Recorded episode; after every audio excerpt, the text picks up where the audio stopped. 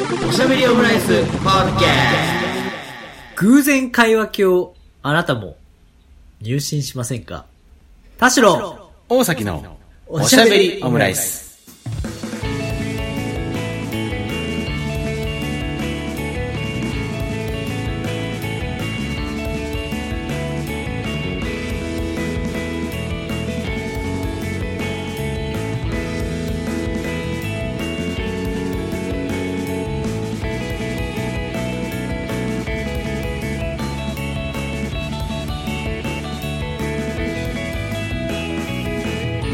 等身大のカルチャートークおしゃべりオムライス第259回の配信です。田代です。大崎です。よろしくお願いします。こんばんは。はい。こんにちは。おはようございます。ということでね。もうこれはいでコンプリートできたかなというところで、まあ、ございますけれどもね。まあ、前回ちょっとあの、2月のなんかイベントみたいなね、話、あの、して、まあ、オールナイトニッポンすごいですね、とか、まあ、バレンタインデーもっと頑張りたいですね、みたいな話したりしましたけどもね。なんか、はい。まあ節分もありましたからね、2あ。節分ね。私1年で一番節分盛り上げようとしてますから、今。なぜ？もう恵方巻きにフォーカスしがちじゃないですか。あーまあね話す予定じゃないこと喋ってますけど。うん。あのー、なんか物めっちゃ投げていいってなんか楽しくないですか？まあ、確かにな投げていいんですよ。あの、スペインのトマト祭りとか、うんなんかあの感じなんですけど、うん。私もここ数年、まあちっちゃい頃もやってましたけど、豆買ってきて、うん。一人、一人一袋買ってきて、うん。あの、近所の公園とか、うん道とか、まあベランダとか6階からとかね、うん。あの、思いっきり豆投げてますからね、たくさん。もうえいいですよ。その処処理とかは大丈夫なんですか？大丈夫なんじゃないですか？翌日雨降ってたし。あの、あんま、あなななんかあんまりこうなんか、繋がってない感じがするけど、喋ってる。大丈夫なんじゃないですか？けど、他にも投げてる、こう、ご家族とかね、いると、2月3日にこう巻いてて、うん。4日5日の豆が落ちてるに関して、うん。なんかすごい、まあ悪質な投げ方ね、誰かに地に投げてるとかじゃなければ、車に向かってとかじゃなければ、うんそんなに目くじら立てる感じもないっていうのもあって、あもう全力でその豆まきを楽しむっていうのは、うん結構こう、いいもんですよ。あ。ああ。ちなみになんか、節分で言うとその、まあ、節分ちょい前ぐらいになんか、電録の CM が流れてて、でその、そのに出てたのが、あの、メインさんっていう、あの、まあ、結構はいアニソンとかを歌ってる歌手の方だったんですよ。メインさん。メインさん。で、その歌がな、なんかその、ブンブンブンブン、節ブンブンっていうなんか歌が流れてて、はい。これはな、え、ど、そもそも、あの、これはまあ、電力の CM ソングなのかっていうのと、そもそもなんでこのメインさんっていう方がこの電力の CM に出と出てるんだっていろいろこう謎だなと思ったんですけど、まあ、いろいろ調べてみたら、あの、メインさん、あの、節分がめちゃめちゃ好きらしくて、節分分もオリジナルソングみたいです。あ、彼女の曲だった。そうそうそうそう。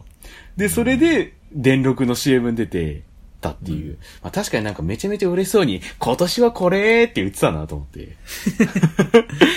そういう。やっぱ情報が意外と紐解くと多いんですよね。うん。その、鬼だし、うん。鬼コンテンツもあるし、うん。その、恵方コンテンツもあるし、恵方コンテンツまあ、鬼に対してその豆を巻く、その芸能人がさ、神社にさ、あの、凱旋というかさ、豆巻きをしました、みたいなニュースもあるぐらいだし、うんなんかこう、その一日に、い一イベントに込められた、うんなんかこう、こう余波というか、うん。ネタが多いんで、うん。なんかもっと、こう、ちゃんとバラバラじゃなくて、うん恵方巻きがなんかたくさん余ってしまって今年も問題ですとかいうぐらいやったら、もうちょっとそこ、全体としてのイベントスケジュールを組んで、うん。なんかこう、パッケージ化してほしいなって思うんですけど、私はその豆を巻くっていう、その巻く方にこう、やると単純に楽しいっていうのがあるんで、うん2月はね、そういうところの、こう、節分の可能性をもうちょっと感じてるんですけど、うん。だから、これもだからもうちょっとこう、広げられるなっていうところかもしれないですね。そうそうそう、交通整理したいね。季節を分ける大事なイベントだからね。確かにな。いや、そうだよな。それは確かに。なんかね、あと、まあ、前回同様、百貨店に行くと、やっぱ、恵方巻きも、スーパーでバーッと売ってるよりも、うん。ここぞという恵方がね、あの、穴子を巻いたなんかすごい特殊なやつはいはいはい。ここの寿司屋が出した恵方巻きがとかっていう、結構それも今、大戦争が起きてる、うん。まあ、ずっと起き続けてるものに行くと、普通に楽しいっていうのがあるんで、うん。美味しいキンパのね、太巻きとかね、あったりとか確してこう楽しんで、よく覗きに行くんですけど、うんうん。まあもうそんな2月も終わりましたね。なんか、た、あれだな、単純に、あの、豆だと、なんか単価が取れねえみたいな話、だ、な、な、だけな気がしてきましたね。投げるし、しかも。食わねえしっていう。そうそう。年の数分だけ食べるけどね。うん食べれないっていうのは。あの、が、頑張って100粒みたいなことだもんね、それってね。年の数が食べる。で、しかも、100粒食べる人は100粒食べれないだろうしね、多分その。そうね。うん、なかなか。うん。それはね。まあでも豆ご飯とかね。ああ、そうね。確かに。そう、ヒイラギで、あの、魚焼いて食べたりとかね。いろいろこう、そういう文化はね、あるんで。地方によって違ったりとか。確かになまあでも、まあでも、なんか、イベントとしての節分、もうちょいこう盛り上げていけるといいなって感じはありますよね。そうそうそうそう。うんあったりしましたけど。そうね。まあいろいろね、まあ、何気に、まあ28日しかない割には何気にこういろいろイベントがあったなっていう、まあ2月だったりね、しましたけど、まあなんか、なん、なんていうんですかね、その、いあの、バレンタインデーに、にかこ、引っ掛けてみたいな話ではないんですけど、はい、はい。田代さんに一個ちょっと聞きたいというか、これ、ちょっとあって、はい。あのさ、マッチングアプリってさ、はい。俺ちょっと、まあ、ね、その、まあ別に俺み、みたいなやつがやってもというか、なんか、まあ、ただただ、傷つくだけだろうから、だ、きそれで傷つくぐらいだったらもうちょっと一人で死んでた方がマシだな、みたいなふうに思うから、マッチングアプリって一切触ったことないんですけど、マジかよ。ないないない変。なの？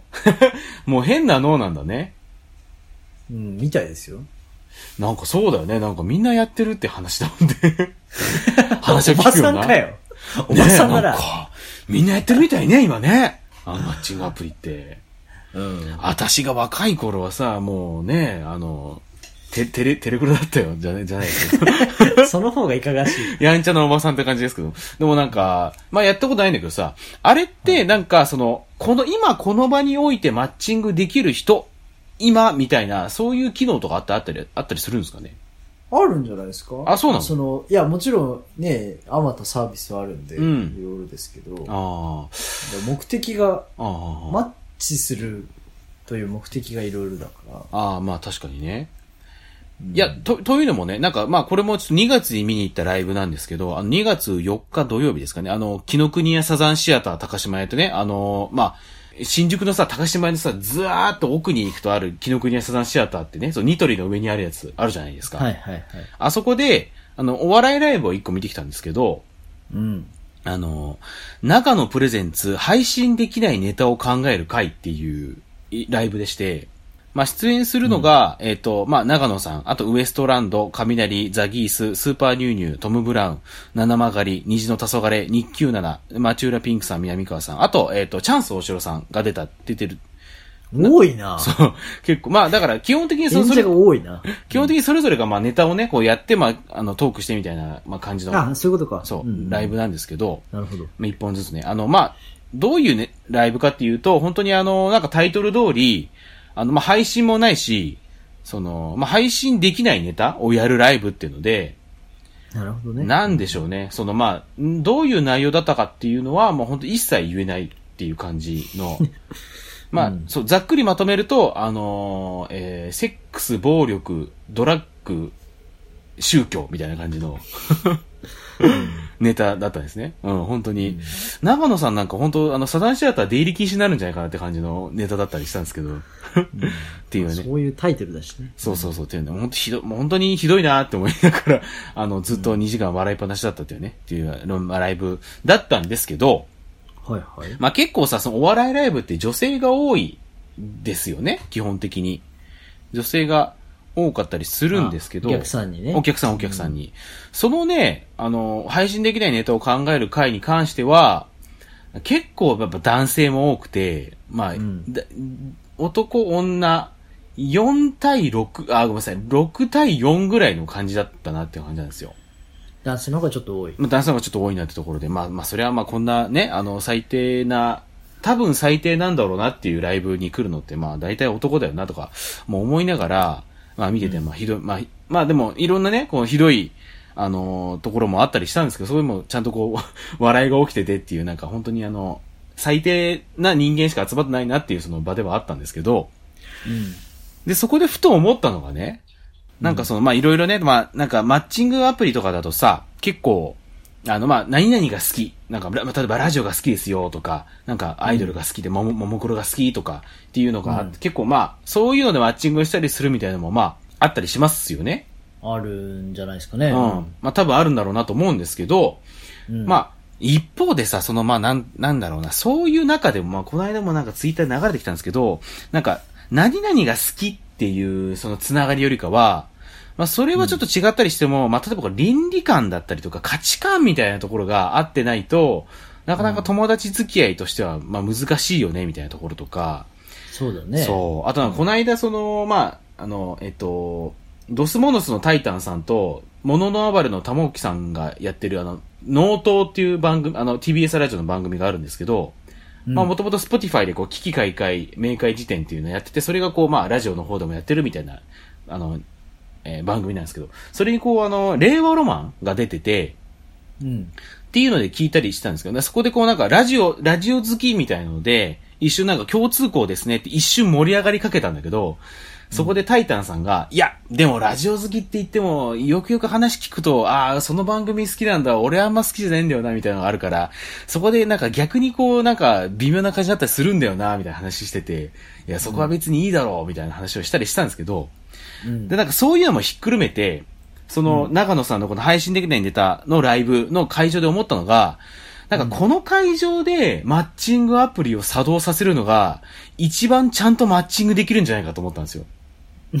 その、その、まあ、なんだろうな、わざわざそういうなんかなんだろうな、こう倫理観がひどいネタを見に行く。でも、まあ、なんかわざ、なんかそれってまあ、なんか、え閉鎖的な空間だからこそじゃないですか。うん。そうなんか倫理観が本当にない人はさ、まあ、それこそあの、回転寿司で醤油ペロペロ舐めたりするわけだと思うんですよ。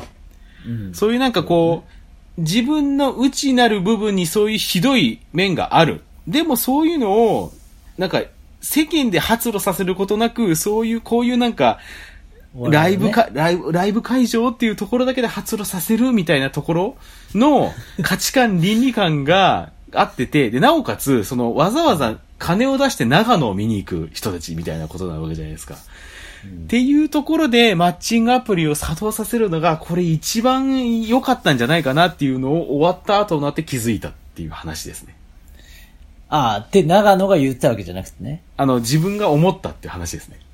なるほど。うん。っていうので、なんかやっぱこう、なんか、マッチングアプリっていうのは全然なんかね、それこそまあそういさっき言ったようにその、あのーなんか、何々好き、くくりだとなかなか厳しい面があるなというのがあるから、なんかまあ、それこそマッチングアプリに限らずですけど、いろいろこうなんかそういうので知り合うのってなんかあんまり、あんまりだなって僕は思ってたんですけど、うん。そういう場だったら、うん。マッチングできたりしたんじゃないかなっていうのをなるほどね。思いましたね。うん、なんかそういうそれが、うん。マチコンです。本当に？いや、特定のゴルフ好きとか、例えば日本酒好きがあった時に、日本酒が好きな人が集まったマチコンがそれぞれあるわけじゃないですか。はいはいはい。だから、まあ少なくともお酒は飲む人で、うん。ご飯食べたりとか、うんこう飲みに行くのが好きでっていう人同士で集まって、うん婚活パーティーしませんかっていうのが、うん。マチコン。あだから、まあ、そこでアプリ返してっていうのは、さらに、なんだ、情報がお互いあってっていうのかもしれないですけど。あ。うん。だからまあ、お笑いライブでやるっていうのは確かに斬新かもしれないですね。うん。え、てか、え、でも、ま、マチコンってそもそもまだやってるの？やってんじゃないですか？まあ、で、婚活パーティー。であるテーマを持って、つ集まった婚活パーティーっていうのはあるんですああ、まあそうまあ、か。婚活パーティーって名前がなんかまあ、どどうかっていうのはさておきですけど、そうだよね。マッチングアプリのうん流行ってる理由は、うんまあコロナもあったからっていうのも当然あるんでしょう。我々が学生の頃の感覚とはもう到底比にならないぐらい、まあそうだよねされている ?LINE ぐらいの感じでは入ってんじゃないですか。まあ LINE はちょっと大げさかもしれないですけど、まあ、うんインスタぐらいの感じで入ってんじゃないですかね。ああ、そうか。うん。で、年齢によっても、うん目的によっても、うん例えばちょっとこう、おしゃべりしたい、あの、17配信とか、なのか、えっ、と、グラビティみたいな感じなのか、ちょっと繋がりたいな、知らない人とっていうのもあれば、うん。本当に実名出して。結婚を前提にっていうのもあるし、うん。あと友達作りたいからっていうので入ってるのとかもあるし、なるほど。なんかコロナで、もう本当にコロナもそうだけど、ん。改めてこの辺、このある同じテーマでこう喋る、会うっていう機会がないから、これを使うって人もいるだろうなって思うと、なるほどね。いや、な、でもね、なんかその、まあ、ツイッターとかだけばっかり見てるから良くないのかもしれないですけど、マッチングアプリで傷ついた、傷つけられた話がよく回ってくるからさ。だって傷ついた人と傷つけられた人がさ、うん。同じか、あの、うん。投稿してるから、うんあの、マリアージュフレールまずいって一緒じゃないですか。そっか。楽しかった人わざと楽しかった。マッチングアプリで楽しかったとは言わないじゃないですあか。普通に、ここのビール行って最高。でも誰と行ったか書いてないっていうだけでさ。なるほどね。うん。まあ確かにわ俺、かんないですけど。わうん。かんないですけど。あの、ドラマ、つまらないとかと同じですね、それは。そうそうそうそう。な面白かった人は、うん。その投稿まではわざわざしてない。うん。まあ面白かったら投稿するけど、ね、そのつまらないやつは検索するんだなっていうね。同じ同じやついないかなっていうね。人間はつくづく思いますけど、うん検索エンジンで。損したくないために検索してんだなと思いますね。いや、でもそうだよね、検索ってね。そう負けは嫌だけど、うん。うん。良かったことを報告するやつはあんまりいないし、それを確認したくないうん。確かにな。ちょっと思いますよね。見ると。うん、確かにな。それこそ、まあ、あの、ごめんなさいね、あまり関係ない話かもしれないですけど、この間、なんか、仕事で、まあなんか、ズームの配信をしなきゃいけなくて、で、はいいろいろいじってたけど、ああ、もう、で、なんか検索もいっぱいしたけど、ああ、もう手詰まりだと思って、ツイッターで、ズーム配信カクカクで検索して、うん私はこれやってますよっていうのを試したら一発で治ったっていうのがありましたけどね。ああ、すごい。うん。ありがたいね。そう。だから、きもう本当に Google が信用できなくなってますね。うん。マリアージュフレール、チョコ、まずいを、けあの、候補として出してくるぐらいだから、もう全然信用できないですね。信用できないな。信用できない。うん。あの、同じく LINE の機能でさ、うんお知らせ配信みたいな、その LINE、企業側のアカウントでなんかお知らせできないのかな。うん。そうそうそうそう。っていう設定をね、いろいろやるのに、うんその中の作業をするのに、うんこういう機能ってないのかなと思って調べたら、同じように困ってる人が出てきて、ああ、それが LINE の公式の Q&A の中で出てきて、うんそんなにまとまって声がでかいんなら、機能作ってくれよってちょっと思ったことある。うん。まあね、ちょっといろいろ、まあ事情もあるんでしょう、そんな。もう先にこっちと、先にこっちと、ね、分かってんじゃん、うこっちの思い。あと、なんかそういう声が多いって。あー、見つかったこれで解決するわと思ったら、という機能は残念ながら実証、なんか実装されてませんって。あー、検索した結果そういうパターンもあるなー確かに。今しばらくお待ちくださいパターンね。う。ん。その他で書くタイプのやつじゃねえのかよと思って。ちゃんと理解はしてもらってるじゃん。うん。ちょっとね、うん、もうちょい頑張ってほしいなと思っちゃうよね。はい。うん。小崎さんもその、こう別に婚活、結婚するわけじゃないからさ、うんすぐに。うん。やっぱそういうご挨拶的な意味でなんかこう、使うっていうのは、まあ、ありなんじゃないかなと思いますけどね。まあアそうプ、リをね。そうだよな。まあだから、まあまたちょっと次、長野さんのやっぱライブ会場でちょっと、あ、でも、あ、れ位置情報、あれあんまり関係ないですよ。あ、やっぱり？そんなにやっぱピンポイントじゃないんだ。向こうが、あ、うんっていうか、この、今この場所で会おうと思ってる人もあんまりいないかもしれないですし、うんあと位置情報ずらしてやる場合もうんありますし、うんまあ静岡に住んでて、うん。自分が今いる場所っていうのを変えて、うん。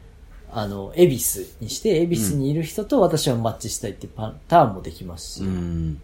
そしたら、静岡にいる大崎さんは、こその静岡にいる人とマッチしようとしても、うん向こうは恵比寿にいる人と会いたいと思ったら、うんうん会えないとかね。そういうああ、なるほどね。そっか。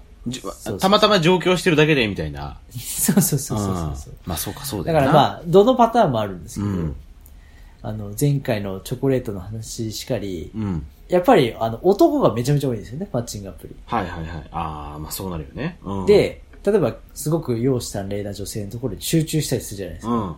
すると女性の方の、あなんかその申請がうん5000件とか来るじゃないですか、うん例えば。うん。お見合いだったらその上限が、今日1日の来場者数で100人だったけど、うんアプリによって簡単にできることになって、それがどんどん天井になるじゃないですか。うん。天井が上がっちゃうじゃないですか。うん。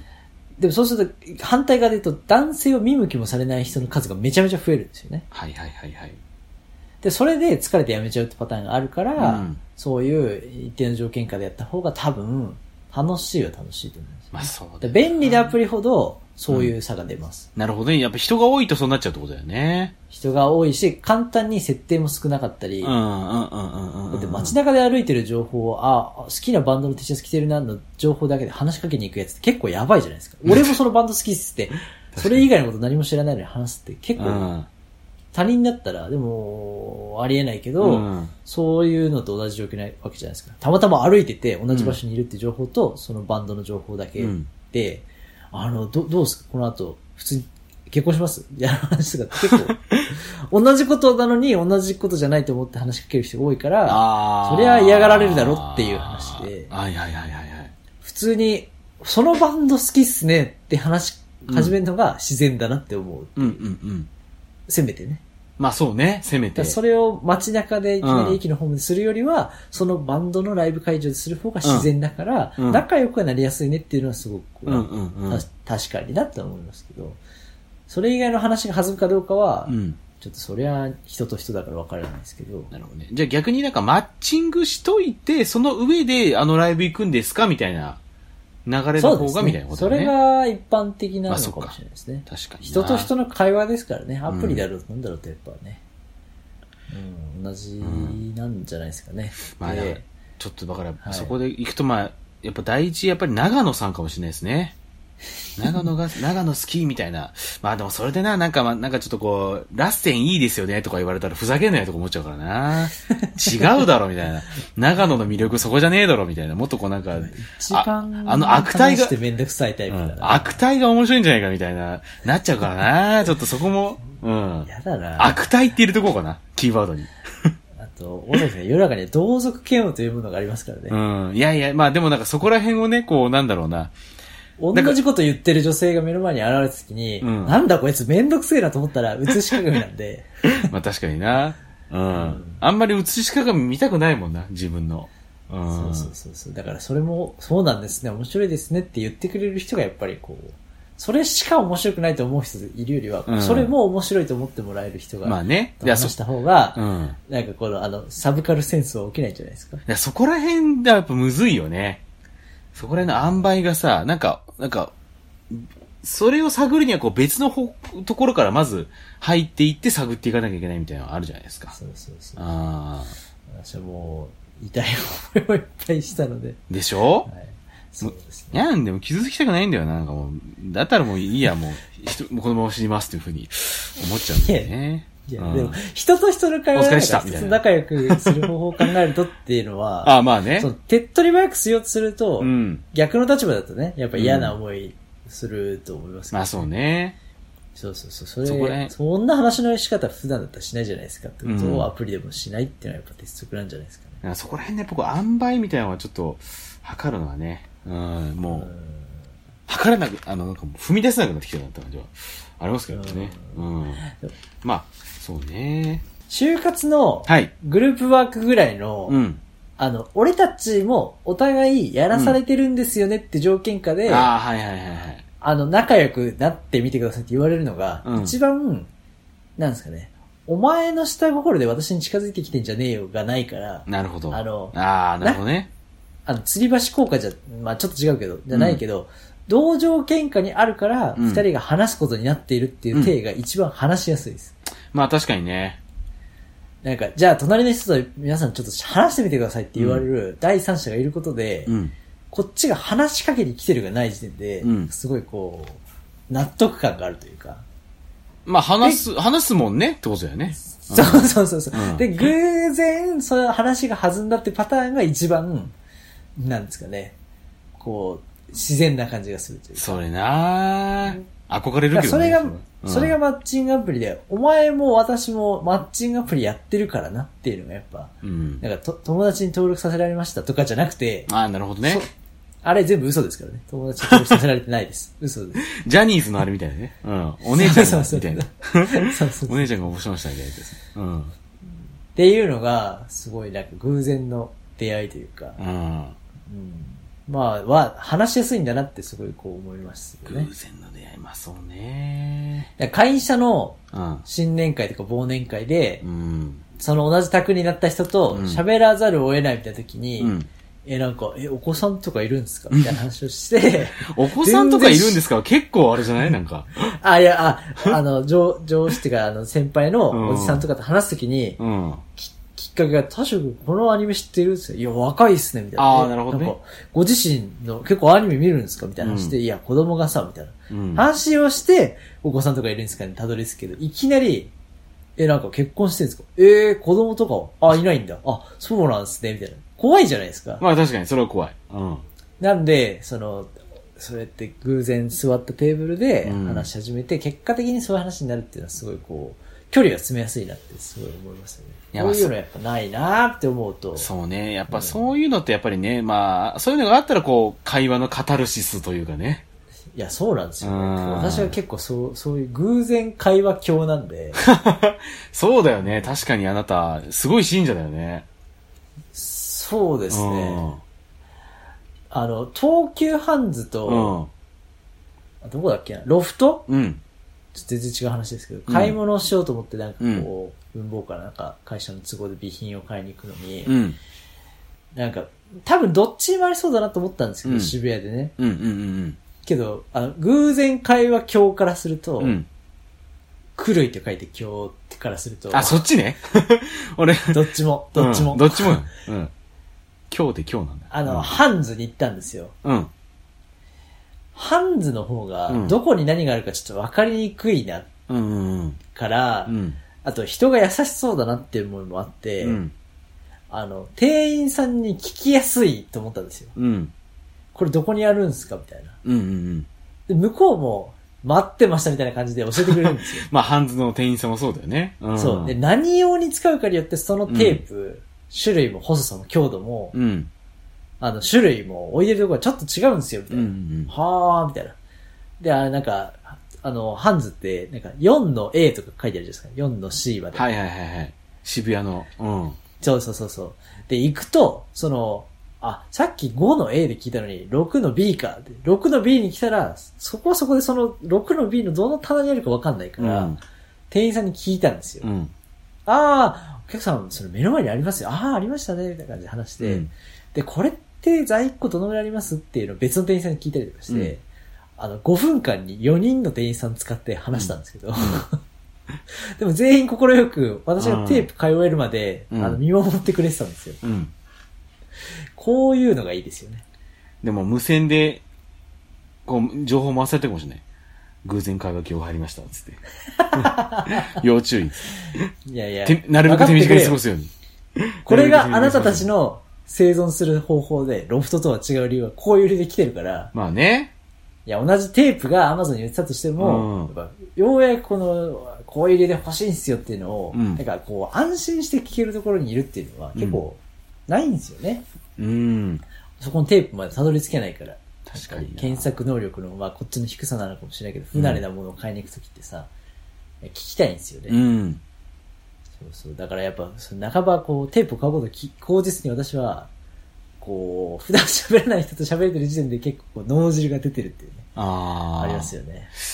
いやー、なんかこう、最近なんか、うーん、偶然の会話ってあったかなーって今、わーって思い出そうとしてるんですけど、でも、はい。直近でなんか本当に会話だったな、まあ、会話があったなって思ったのがね、あの、うん家の前の揉め事だったんですよね。うわ。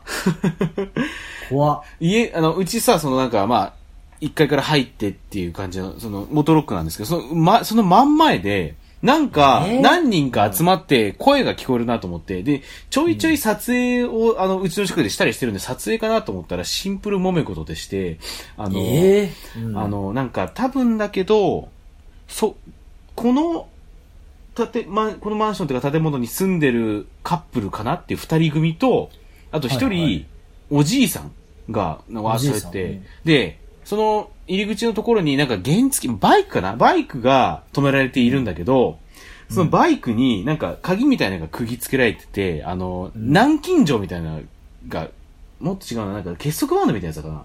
がく、あの、くくりつけられてるんですよ。で、要するに、要するに、あのー無断駐車してんじゃねえなんですよ。おじさん、おじいさんがカップルに対して注意してるみたいな。そう。で、あなた方何回もやってるよねここもうなんか、あのーお年寄りとかも通るんだから、つって、結果その結束バンドみたいなので、こう、くくりつけて、あの、出せないようにしたみ、あの、みたいなんですけど、で、それに対して、あの、カップルの方は、ねカップルの方は、いや、まあ、んな、なんでこれつけたんですか？いや、だからなんでこれつけたんですか？の一点張りで行こうとしたんですよ。強いな。うんそう。で、ああ、揉めてるわと思って、ほんと本当に入り口の、ま、目の前だったんですよ。だからちょっと離れてほしいね。そう。うんなんだけど、そ だから、でも、俺、そこを突破しないと、もう家帰れないわけ。うんだからあ外、外からのパターン。あ、そう、そう、外から帰宅した時なんですけど、で、うんだから、まあ、それと、あともう、あと、どういう風に着地するか見たいなっていうのと、入れたら入ってみたいなっていうので、本当にあの、20、30センチぐらいのところでぼーっと見てたんですよ。うん。ちけえよ本。当に。まあ、だってそこが俺の家だからねっていうのもあるから、な、なんだな、てめえなその、3人が揉めてるところで、うん30センチの距離で見てたんですそう見てた見てた。で、な万が一何、何見てんだてめえって言われても、いや、ごめんなさい、ここ僕の、僕の家なんでっていう風に言えるからいいかなと思って30センチとかでぼーっと見てたんですよ。はあはあそう。でも結局、まあなんかそれで1分2分ぐらい見れたんだけど、結局なんかそのカップルの方が気づいて、あ、ここの人ですか？つって、ああ、そうです、つって。で、結局そのまま、だから俺はそこから入って、まあ家帰ってたんだけど、あそこ入れたら入りたかったなと思って、いや、それは入れんだろう。入れないか30センチの距離で、え、なんか、様子を伺う体で見てたの？あの、ただただぼーっと見てました。怖いって。直立不動で見てたんですよ。そういう。で、な、で、なんか、うんなんだろうな、一旦論点整理しましょうかとか言いたいなと思ったりしたんだけどさ。いいね。ちょっとドラマっぽいね。そうんえーっと、こ、ここは、まあ、行動であり、まあ、無断駐車とも言える。で、まあ、あなたはそのなんかここ通れないでしょって言ってるけど、果たしてここの幅が通れないか否かっていうところですよねみたいなところとかを言いたり、い言ったりしたかったけど、でも結局僕はただもうぼーっと見ただけで家に帰ってしまったんですよね。一番怖い人だよ。まあだから見てる、だけって。うん。まあでもいいいいじゃない、それも逆に。うん。まあ、そうだね。こっち被害者だからね。あの、なかなかそこに家に帰れないっていう被害者だから、こうやってぼーっと見るぐらいの権利があるかなと思って見てたんですけど、だそこはちょっとこ、いいうですね。そう、だそこはちょっと入りたかったなってのはありましたね。なんか最近のこの、うんっていうので言うと、うん。いや、なんか、入ろうかなって迷う瞬間の距離感って結構難しいですよね。なんかこの揉め事に入ってったことあります？多少さん。私は、電車の車内で、うん。やっぱ人が怒鳴ってんとか怒ってんのやっぱ見ると結構しんどいんですああ、よね。まあ確かにね。自分に向けられてなくてもちょっとなんかそれだけでもしんどくて、うん。なんかす、ただ電車のやばい人がいるな、ではなくて、うん何か発端にうん。男性が女性に対してめちゃめちゃ怒怒る要因をなんか作ったから怒ってて、うん。けどその怒鳴ってること自体が結構もう社内全員に対して悪だなと思った時に、確かに。うん。あの、ちょちょっと声大きすぎないですか？って言ってうん入ったことあります。あと、女性に対してそんな言い方はないんじゃないですか？見てましたけど、うん。あの、そんなに怒るようなことじゃないと思います。って入った時に、うん。心臓口から出るかと思ったっていうのがありましたえ、それ結果、あの、殺されたんですか？多少さん。ね。そうですね。うん。人生3周目です。ああ。まあ、会社は、会社は4社目、会社は4社目、人生は3社目みたいな。うるさいな。え、でもそれでも入入ってってどうなったのそれ？入ってって、うるせえなって、うんあの、言われるだろうなって思ったんで、うんうんうんすごいパンクブームみたいなことしてしまった。あの、次の駅そろそろだなって頃に、なるほど。だったんで、うんそこ入って、うん。あの、その人お、罰が悪くなって降りていきました。ああ、なるほどね。だから、それが一番全員にとってこれを早く終わらせてるのが一番いいんじゃないかなと思って。、よかったよかった。うえ、ん拍拍手とかありま、拍手とかありました？社内。ないないない。あ、あり、あの、その女性からはありがとうございましたってなんか言われたけど、あの、髪の毛引っ張ってうんガラス戸にこうぶつけるぐらいのことをしてたんで、えー？ちょっともう見見るに耐えれなくて、まあ普通に警察とかかなと思ったけど、うん。うん、発端わかんないから、まあね、うん。うん。でもなんか理由がどうだよ。例えば足が当たったとかなんだったかちょっと忘れちゃいましたけど、うんであれさ、もう髪の毛引っ張って、うんあの、大声出してる方が悪じゃないですか。いや、もう暴行罪ですよ、普通に。手段と目的で言うとさ、うん目的のジャッジの前にさ、手段の方でもう、うんえ、刺しちゃってるじゃんみたいなのがあるとさ、うんうんうんその、それはやっぱ止めるべきかなと思うのが、うん。でもその止めに入るのも、もうコストだけどさ、まあまあまあ、うん。でそれ、それを、あーこれ注意した方がいいのかなとか、ああー、どうしようかな、いや、自分が車両変わろうかなとかって悩んでる時の距離感の悩みスペースが30センチって、いやもう、フィールド立っちゃってるじゃんって感じはちょっとあるなと。さすがに俺もその電車でぼーっと30センチじゃないと思うけど。うん。まあ、満員電車だったらあり得るからね。あ、満員、そうね。それはね。うん。そう、隣にいたりしたらね、そう。電車では結構ありますね。あと、俺も、俺もこの間、なんかこれ、バスでさ、バスってまあなんか、結構なんか、あのーまあ音楽聴きながらとかでピーとかで乗ったりするじゃないですか。うん。普通に。それで、前なんか、音楽聴きながらピッてやった人が、なんかこう、残高不足か、その、反応ミスかなんかで、ピーピーピーってなっちゃったんですよ。でもそれ気づかないままそのままバーって行っちゃって、うんで、運転手さんも、あ、すいません、お客さん、お客さんって言ってるんだけど、あの、まあ、だから、イヤホンしてるから、それが、まあ、聞こえないわけですよね。で、その次が俺だったのよ。うん。で、なんとなく、その運転手とその目があって、うん。でもこのままだと多分俺乗れないしな、みたいな感じになって、で、俺がだからその、ブバスの後ろまでバーって行って、あ、あの、すいません、あの、さっきの方、なんか、あの、反応してなかったみたいです、みたいな感じで言ったりしたんだけど、そう。俺じゃなくねっていう。うん、あの、それがね、直近で2回ほどあったんだけど、あの、ただ、なんか運転手に対しては、これお前の仕事じゃないっていうふうに思ったけどね。うんまあ、それで入れちゃうシステムがね。まあまあまあまあ、まだやっぱ、ああそこで改札みたいにはなかなかできないでしょうからね。う。うんん。まあでも、一つそう、バーみたいのがあってさ、うん。ピッて押したらそのバーが開くシステムだとさ、うん。少なくともこう目で見てわかるようにするっていうのは、うん。なんかあると、海外とかだったらなんかそういうのありそうだなと思うけど、あまあそうね人由来にしてるっていうのはね、うん。ありますよね。そう。ちょっとこれあの、普通にあの、バスのトークになっちゃうんですけど、あの、なんか、はい行き先とか訪ねてきた、あの、ご老人とかに対してさ、ああ、行かないですよ、みたいな風に言ったりする、態度の悪い運転手結構いません？でもバスの店員さん、運転手さん、うん。基本、不愛想ですからね。そうね。私はあの、丁寧に教えてくれた人は、うんあの、ダイヤが緩い時間なんだなと思うようにしてます。その人のせいじゃない。ダイヤ、ダイヤが全てこの人たちのスケジュール、脳みそを支配してるというものにしてから、うんあの、優しい気持ちでバスに乗れるようになりました。ち、あ、ちなみに俺でも。み、みんうなしんどい。みんなしんどいんだあ、と思って。まあね。まあ、まあ確かにね、しんどい、まあ仕事だと思うんですよ。まあで結構なんか、ね、その、人がいっぱい立ってる、でかい車を動かさなきゃいけないわけだから。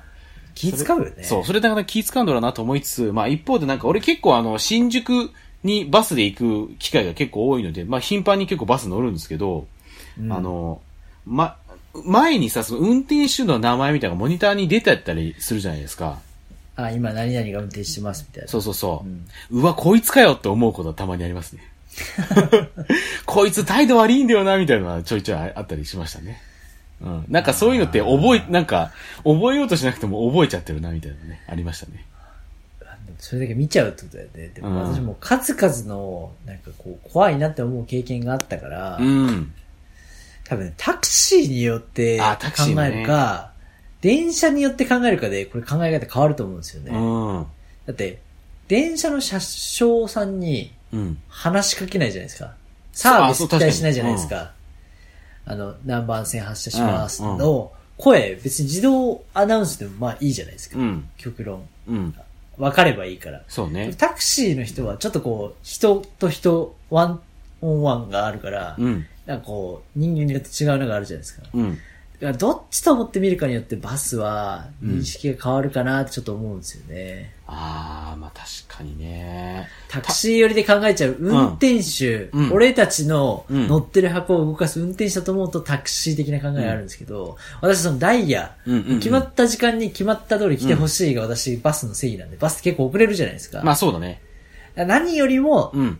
正しい時間にみんなをこう、運んでもらうのに徹してもらおうと思うと、もうこう電車、と同じと思うと、えこの人にこれ以上の、なんかこう、なんだよ、これどこどこ行くんですか？じゃなくて、うん。あの、そういう電車で全員聞いたらパンクするじゃないですか。まあ確かにね。そう、だから、ちょっとこう、ちょっとでも億劫だけど、ちょっと調べて乗ってみようかなとか、うん。き聞けそうだったら今行くけど、ダメ元で聞いてみようかなという、うん。あのロ、ロケ確認みたいなね、そうね。感じで、ちょっとこう、うん、丸でした、聞けました、みたいな感じで、こうどっちみち緊張はあるんですけどね、緊張感あ聞くときにあるんですけど、前乗りか後ろ乗りかちょっとわかんないタイプとかね、あ、そうか、こっちのパターンか、みたいな、ちょっとこう、バス慣れないときあるんですけど、まあ、む、なんか、知らない土地行った時結構緊張するよね。緊張するよね。うんバスってやっぱ全員にとって慣れないもんな感じがちょっとあるんだよな。あ、やっべ、ここパスも使えないんだみたいになったら最悪だからね。そうそうそう。あもうあの映り出ないタイプのやつとかね。うん。あ崩して、前一回これを崩しに行かないといけないやつじゃん、みたいなね。うわ、久しぶりにやるわ、みたいなね。その、崩すやつ、みたいな。ありますよね。毎回あのバス専用の乗るときにもらうあのちっちゃい切符みたいなやつを乗ってでなくしたりとかしてね。ああ、みたいな。何番で乗ったかも忘れちゃったよ、みたいな。整理券なくしそうだもんな、田代さん。なくしますね。うん常になんか慣れない作業がちょっとこう発生するっていう。いや、まあ確かにね。自分が降りる前にボタンを押すシステムって何？って思うよね。そうだよな。あれもなんか確かに慣れてないと意外にやっぱ緊張するもんね。うん。うん。あと普通に寝過ごしたりする時あるからな。うん。バスね。うんだからやっぱ、高校の時とか結構乗ってましたけど。うん。あれでもスクバだったじゃないですか、高校の時は。あ、じゃなくあ、て。いやいや、それに行くまでもバス乗ったりしてたんですよ。ああ、そうなんだ。大概雨降った日はうんバスで、そうじゃない時チャリだったんで。ああ、なるほど。あ、そうかそうか、そうだよね遅延したりとかうんして、雨降ってるからね。そうだ。だから西野とかまで行ったり。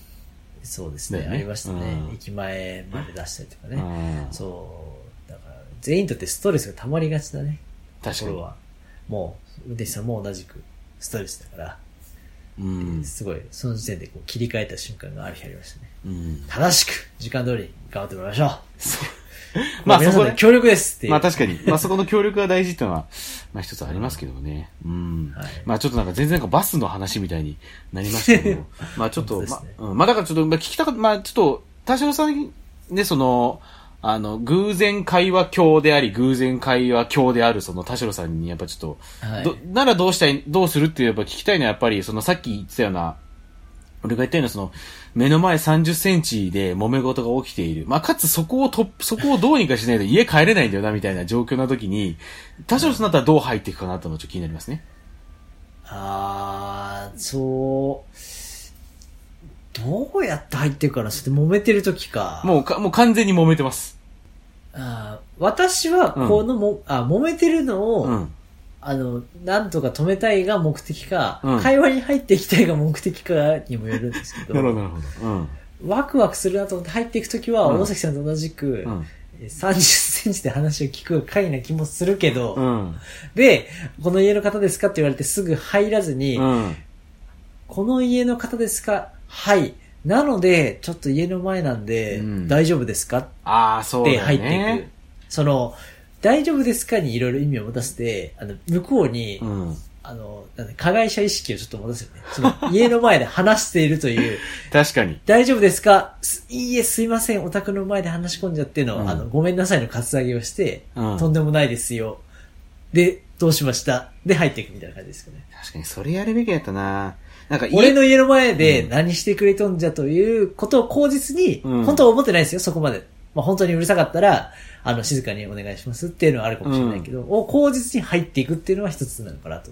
俺は被害者で、お前たちが話してることで、加害を加えてるっていう点で入るみたいな。た、確かにな確かに俺その部屋、家戻った後も10分20分くらいまだついてたからなそうそう。あうんの、入っていくべきだったな、やっぱり。そうだ、んうるさい、うるさいんですかって向こうに言わせて、うんいやいや、全然大丈夫ですけど、うんあの、ちょっと大丈夫かなと思って。だ、だ、大丈夫ですか、うんって入っていくっていう。うん。うん が一番その、伺っ、30センチで伺ってる人が言いそうな言葉だなと思って。まあそうだよな。確かに大丈夫かな。確かに大丈夫かなとも思ってたしね、普通に。そうそうそうそうそうるせえって思ってるだろうなってうんここに思わせるみたいな。うん。あ、そうです。あの、ここの家のものなんですけど、あちょっと、あの、家の前なんで、なんか、だ、だ、大丈夫かなと思って、っていうふうに。そうそうそう。ってなる。だよな。いや、それ言うべきだったな。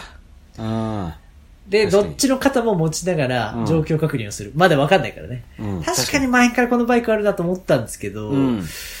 邪魔ではなかったですね、ニコロブカ。あーまあ危ないなとは思ってたんですけど、あと、こうやって自で止めると他にも止める方っていうのは出ちゃうので、ね確かに、かにあの、おっしゃる通りかなとは思うんですけど、だから今回はちょっとこの結束バンドを切って、うんあの、まあ、ここには止めないっていう方向で、みたいな、うんすぐに相手がその結束バンドのところのリカバリーをするとかね、うん。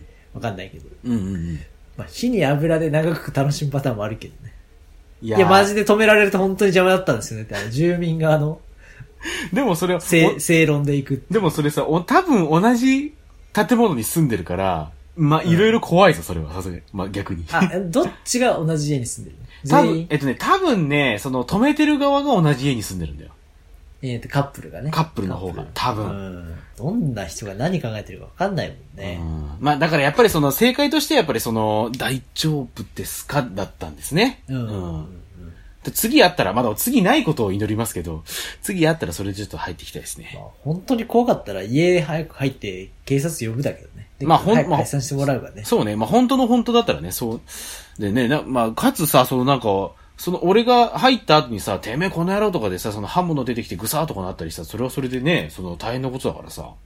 うん。うんそうだよね。そこら辺、まあ、まあそこら辺もちゃんとやっぱりこう見極める必要はあるでしょうけど、まあちょっとやっぱりこう、俺はなんかぼーっと見ちゃったなっていうのはありましたね。それ、それ、入っていくと結構ドキドキするよなちょっとドキドキしましたね。うん。警察よ、呼んで、うん。呼んだ後にそれを第三者的要因として入っていくパターンは何度かあります。割と最近もあるな。あ警あ。察電話して、うん警察がやってきたタイミングで第4人目の登場人物として、うん私が登場するっていう。ああ、なるほどね。警察も来ちゃって、うん。あの、たまたまコンビニ行こうとして、とぼけた顔で、え、え、え、大丈夫ですか？みたいな感じでこう、野じ馬的な感じで入ってくる。あそこの状況は見てての上で。そうそうそうそう。あーで、あの、当然あり得るのが、うんあの、通報者の方ですよねって、その目の前に言われた時に、うん全部嘘がバレて、うん気まずくなるって。嘘ついちゃうんかい、そこで。違いますって言うと、それはそれで、あれ、本当ですか？みたいな感じで警察に詰められるってパターン。あああ、まあ確かに警察に詰められるとめんどくさいですからね。なたはだ誰なんですか確かに確かにお前誰だよって警察からしたらそうなるよね。そうそうそうそうう。んで、通報した携帯に電話かけられてそのままになっちゃうとかね。うん。はい。私は何度かありますけど。うん。あ、そう、そう、そうです。私です。呼んだのは私ですっていう。警察に通報したことはある？ありますあります。ああ、ある。結構緊張しますけどね。いやするよね燃えてていや、俺もなんかちょっとなんか、交通事故みたいなのにこう、たまたま遭遇しちゃって、ああ、やばいやばいってのがあって、一回、警察電話したことありますけどね。うん。うん。いや、だからちょっとそういう警察以外の第三者の存在があるといいですよね。けべ、弁護士とかですか？いや、なんかただただ話を、話を、あの、一旦、こう、ハブになってくるおじさんみたいな。それは保険会社じゃないそれって。どうされましたかって、安心対応みたいな。あ、それって多分保険会社の仕事だと思うんだけ 東京03でありそうなんですど。よ。うん。ど、どっちの間にも入ってくる。飯塚さんみたいな人がいてくると。お前はどっちなんだよってのありそうだね。うん。角田さんあたりでそれ電話をかけると来てくれる。東京03のうち誰かが来ますっていうシステ あ、豊本さん来たらちょっと外れっぽい感じがするよね、それね。ム。すごい、のれんに腕をしてみんななんかシュンとして帰るかもしれない。ちょっとね、あ後と、言っても、言ってもしょうがないなって後味が悪いけどね。うん。まあということですけどね。うんまあだからその、あのー、ぐ、偶然会話鏡であっても、その揉め事に入っていくのはちょっとやっぱリスクだなっていうのはあるんですね、やっぱりね。うん。じゃあ、尾崎さんの、ちょっと元いマッチングアプリの話で言うと、うんその、困った状況であっても、うん。もうこれを、ちょっとこう、視点を少しだけ変えて、うん。よし、もうこの人とこの場を切り抜けようという、別うんにその後別に仲良くなる、付き合う、うん結婚とかじゃなくて、うんこの場を楽しくこの人と切り抜けよう、もしくはこの場を辛くなく、んあの、なんだろう、切り抜けようという思いで、そういうところにガンガン話に、こう、肝をこう据えてというか、うん。腹をくくって、話しかけると、ちょっとまた、うまく好転するんじゃないかなっていうのはあるんじゃないですか？まあね、でもなんかそれも俺なんか、間が悪い方の人間だから、なんか変なところで話しかけて、じゃあ全部成功しようと思うからやっぱしんどいじゃないですか。うん。あの、失敗への体制がつくとやっぱいいんじゃないですか？何事もそれ言うよね。失敗の、失敗すべきだってね。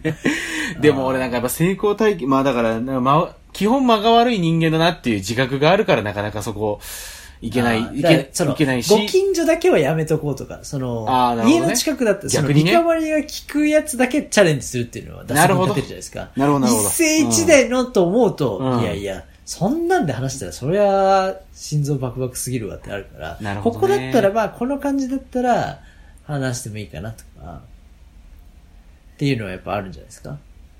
で結局もう何事においても失敗できるところで失敗しとくしかないっていうことなんですね。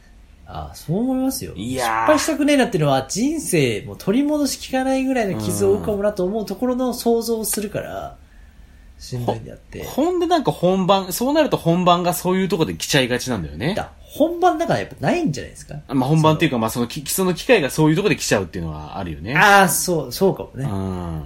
こ真剣ゼミでこれ見たがやっぱある方がいいんじゃないですか？真剣ゼミやっとかないといけないんだなそう。私はそのちっちゃいのが好きなだけで。うんあと東急ハンズで物聞く回数がめっちゃ多いと、うん。なんか物聞かれた時にムッとしないですもん。その街中で。あーそのなるほどねこれ、電車ここ、これで合ってますって言っても、いや、俺も知らないけどだと思うけど、うん。なるほど、そこ行きたいんですね、みたいな。ちょっと自分も調べますね。こっちは早いらしいですねって、やっぱついついなんか、き、答えちゃうしね。なるほどね聞かれる人の気持ちもちょっとわかると。うん急いでそうだなと思った時に、手とりあえず話しかけやすそうなうん丸眼鏡の男がいたから、たまたま声かけたんだろうなというその気持ちもわかるから、うん。オッケーオッケー、オッケーオッケーっていう、この、いた、いたもすごい。俺も、俺もわからない。あなたもわからない。使えないかもしれないけど、全処するみたいな感じの、ちょっとこう、そうそう。こっちもそういうのがまあ、気持ちがすごくわかると。人の気持ちがわかると、優しいっていう。まあね、そ確かにね。まあそれ、それ、そうだよね。うん。そう。逆に言うと私は普段運転しないから、うん。運転してる時に話しかけられたくないポイントが分かってないから、そうだねすごい間の悪い時に、なんか道聞いちゃったりとか、ちょ、ちょっと今、ごめん、あの、曲がってるから話しかけないで、みたいなすごい言われるんですけど、うん。らそういうことなんだろうな。知らないとそういうことをしてしまうけど、むずいよね、そこもね。そうだ、知ってることは少なくともできるから、うんその、その領域を増やしておこうかなっていう気持ちになる。なるほどなそう、確かせにな。めて後部座席側でできる最善のことはしようかな、ね。そうよね。そうそうちなみになんか道聞かれたみたいな話で言うと、結構前にその、代々木大、代々木体育館、体育館の近くで、代々木駅に行きたいんだけどっていうのを外国人に聞かれて、ああ、ここは代々木体育館だけど、代々木駅はまた違うとこにあるんだよ、を説明するとめっちゃむずいなと思いましたね。英語むずいね。英語でこれ説明できねえと思いましたけどね。うん。時間に余裕があって向こうが嫌じゃなければ、そうね。あの、もう、あ、これはもう5分間の、あの、トークタイムスタートと思って、一緒に、一緒に歩くこと多いですね、私はもう。新宿の全然違うところで、西武線の入り口ぐらいで、うん。あの、新宿駅の大江戸線の、に乗りたいって言われた時に、うーん、もう口頭では無理と思って、そうね。なんか、一緒に行こうぜ、みたいな感じで。もうそうするしかないよね。切符も買うの大変だし、うん。一緒に行こうぜ、つって。それはもうちょっとそこからそこに、うん、新宿駅なんてそんなもん無理ですよ、そんな。うん。うん行っていくしかないですからね。うん。うん俺になんか故郷の、なんかすごいイケてる湖の写真みたいな写真、手渡されたことあります？よかったじゃない。うんいつかそこ爽やかでした。いつかそこに行くことをね、ちょっと目標にしながらっていう そうそうそう。感じかもしれないですね。ううん。おしゃべりナイスグッズ発売しております。T シャツアートソゴシの綴りでご購入いただけます。メッセージも受け付けております。おすすめの調味料、夏にまつわるあから話、最高のチコのエスベークを食べられるお店、最高のカルビ丼を食べられるお店、おでんにおける練り物の魅力、最高の町寿司のコーナー、最高のトム・クルーズ、トップガンの感想、大人の遊び、そして私、リンゴ農家だよということで、シャベはまたまく gmail.com もしくは Twitter、インスタの DM リップでお寄せくださいというところでございます。まあだからね、ちょっと、まあ、こんな散々ね、あのー喋ってるけど、そういうコミュニケーションはなかなかいかないっていうところがね、ありますから、そこもちょっと、私、是正していかなきゃいけないな、なんて思ってる3月というところでね、ございますね。はい。ということで、えーそれではまた、お好きな時間に、おしゃべりオムライス。